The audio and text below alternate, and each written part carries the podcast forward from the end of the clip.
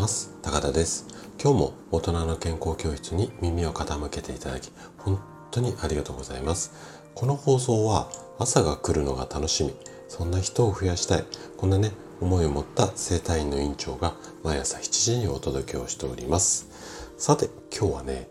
顔のたるみとマッサージ。こんなテーマでお話をしていきます。えっと年齢とともにね気になるという方が多いのが顔のたるみだと思うんですよね。で、実はね、私の整体院でもよくね、あの患者さんからこの悩みについてご相談受けます。で、顔のたるみっていうのは、まあ、肌のコラーゲンでもあるちょっと難しいこう単語になるんですが、エラスチンこういったものがこう傷ついたり少なくなったりすること。これも原因の一つなんですが、実はね、もう一つ別の要因があるんです。で、今日はこの顔のたるみを解消するとっておきの方法、これをね、お話ししていきたいなというふうに思っています。是非最後まで楽しんで聞いていただけると嬉しいです。じゃあ早速ここから本題に入っていきましょう。顔のたるみを改善するためにあなたは何か対策していますか、まあ、よく聞かれるのがねあの顔の周りをマッサージしてこううんとたるみを取りますよ。こんな方法だったりするんですけども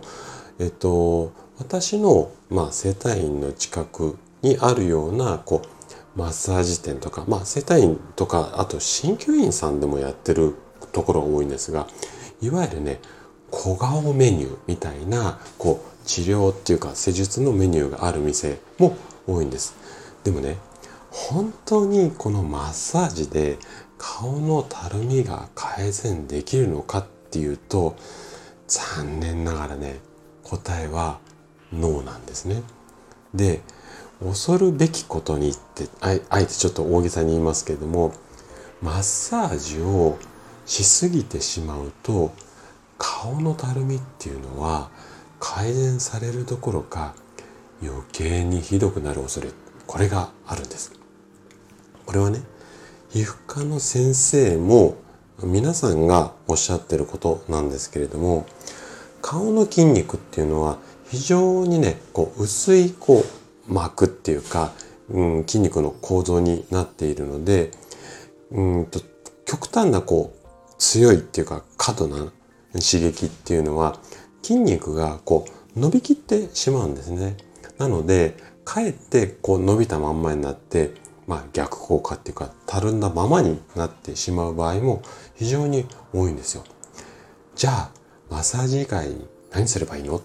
こんな声が聞こえてくると思うんですがこれはね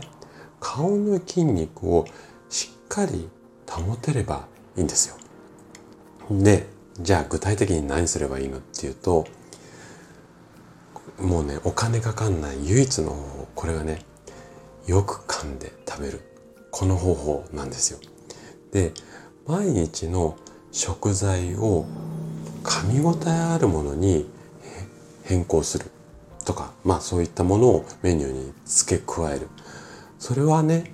こううんこのたるみ防止にすごく効果があるんですよ。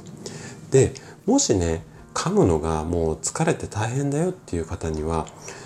お味噌汁とかの中に具材をちょっと固めのもの例えばそうですねレンコンだったりごぼうだったりちょっと固めのものを入れて、まあ、お汁の中にいると少しふやけますよね。これで食べやすくする。こんなこともね結構あのいい方法だったりします。で顔のねマッサージが絶対ダメっていうわけではないんですがあの食事の意識。